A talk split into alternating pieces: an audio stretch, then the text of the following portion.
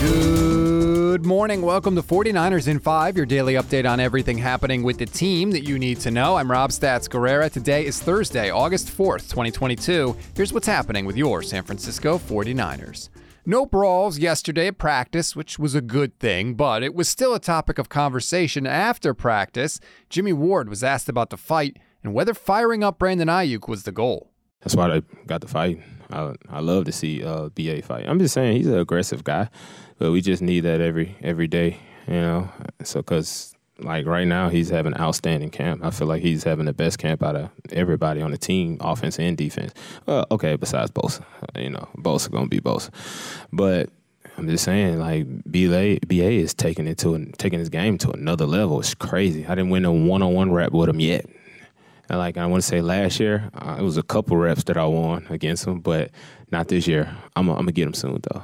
First, I love that Nick Bosa is just universally acknowledged as this unstoppable force of nature. More of that, Nick. Thank you very much. Second, it's awesome that Aiyuk is having this great camp. I love that. I really do.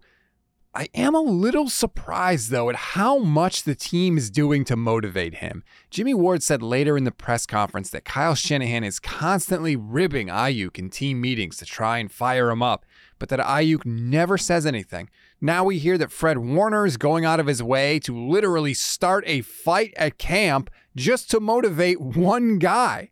Again, it seems to be working, and that is good.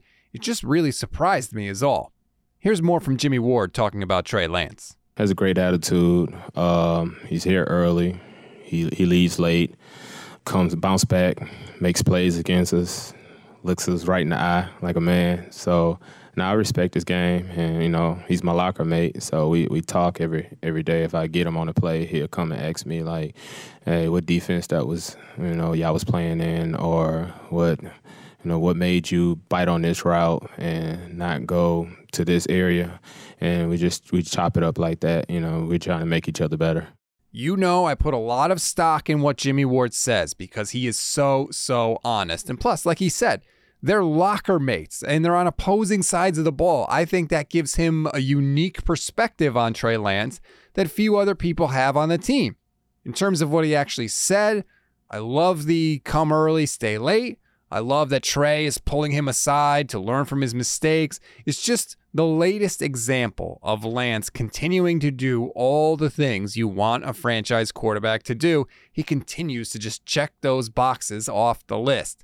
Speaking of that, listen to DeMeco Ryans talk about how Trey is dealing with facing a defense every day that knows their plays. Trey is a very smart player, right? Even though sometimes we do, or our guys have been seeing these plays for a while, and sometimes they're on it, sometimes they're not on. Everybody makes mistakes here and there, but it's just the way the way you see Trey, you know, creating and making plays.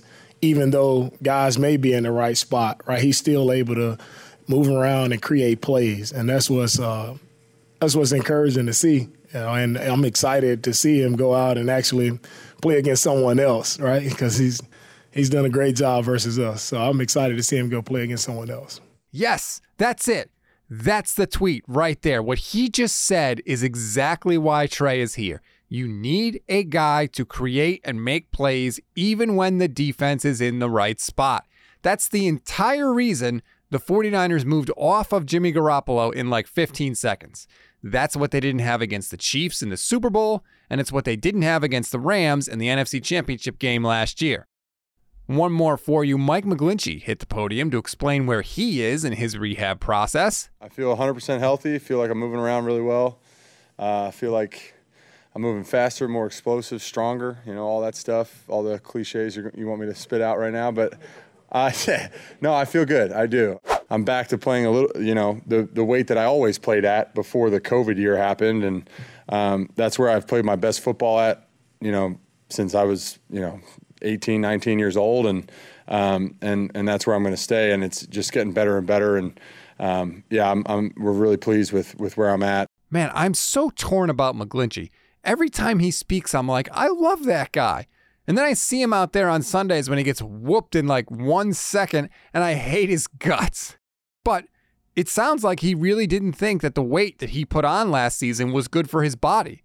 He was playing really well last year. So now, if he's going to be at his old weight, I wonder if he's going to be able to play as well. And he definitely needs to be able to find a way to stop a good bull rush because he could not do it before. We always give you one thing to read, one thing to watch, and one thing you might have missed. One thing to read on this Thursday Trent Williams took Jason Poe and Spencer Burford under his wing this offseason, and Matt Barrows did a deep dive into their time together in the athletic. It's a very entertaining read, and it made me kind of encouraged about the young offensive lineman.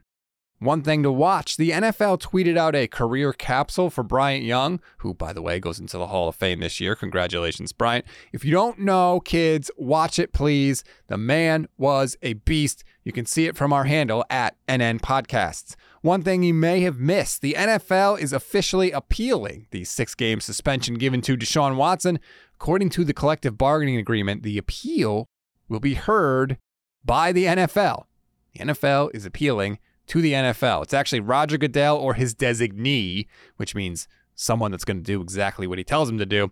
The point is, Goodell reportedly wants at least a 12 game suspension for Watson, if not more. So don't count the Browns out of the Jimmy Garoppolo sweepstakes just yet. That's a wrap on today's 49ers in 5. Please rate, review, and follow the Niners Nation Podcast Network. Enjoy your Thursday, everybody. I'm Rob Stats Guerrera. We'll talk tomorrow.